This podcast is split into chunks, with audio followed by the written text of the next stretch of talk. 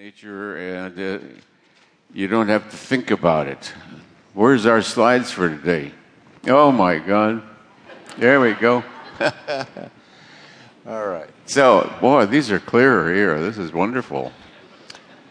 Uh, some places you can't see what the slide is that you're talking about. Anyway, we're putting together uh, all the slides. I think there's 139 of them already. all the lecture slides. We're going to put them together and make them available in spiral bound or some kind of printed form.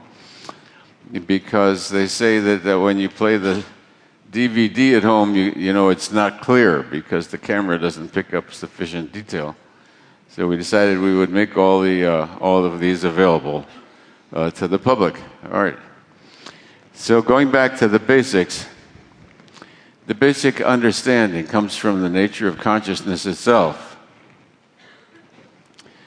Yeah. So, in consciousness, then, all things are known, all things are knowable. Within consciousness, all things are, are known. Everything can be defined.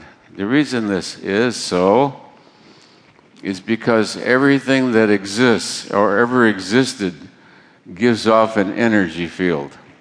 Everything that ever existed or is now existent gives off a specific energy, unique, unique, and trackable through all of time. And this reason for this is, has to do with the nature of the infinite field of consciousness itself, which is poorly under, understood even by organizations that devote themselves to the study of consciousness and then never mention, mention consciousness again. Which is just as well, because, because not one of them addressed consciousness at all. They all address there's going to be a big conference in London, $40 million or something. And uh, consciousness will never really be defined accurately.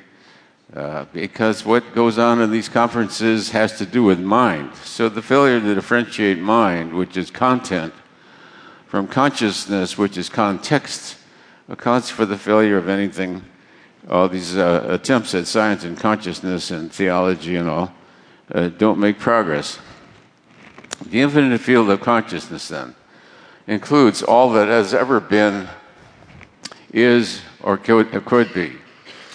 Everything leads a trackable track within the infinite field of consciousness, which itself is timeless and non local.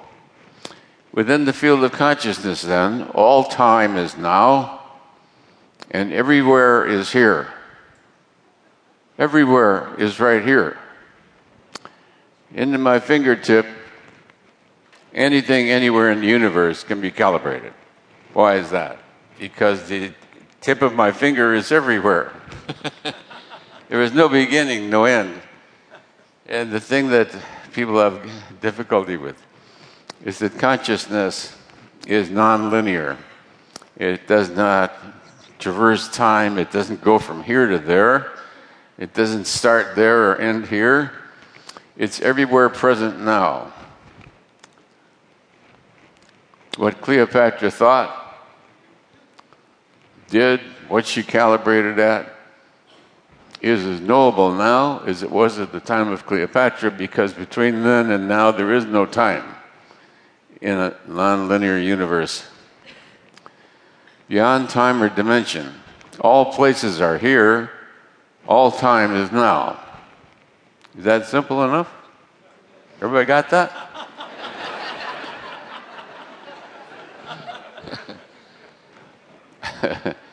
Everywhere is right here, and all time is right now.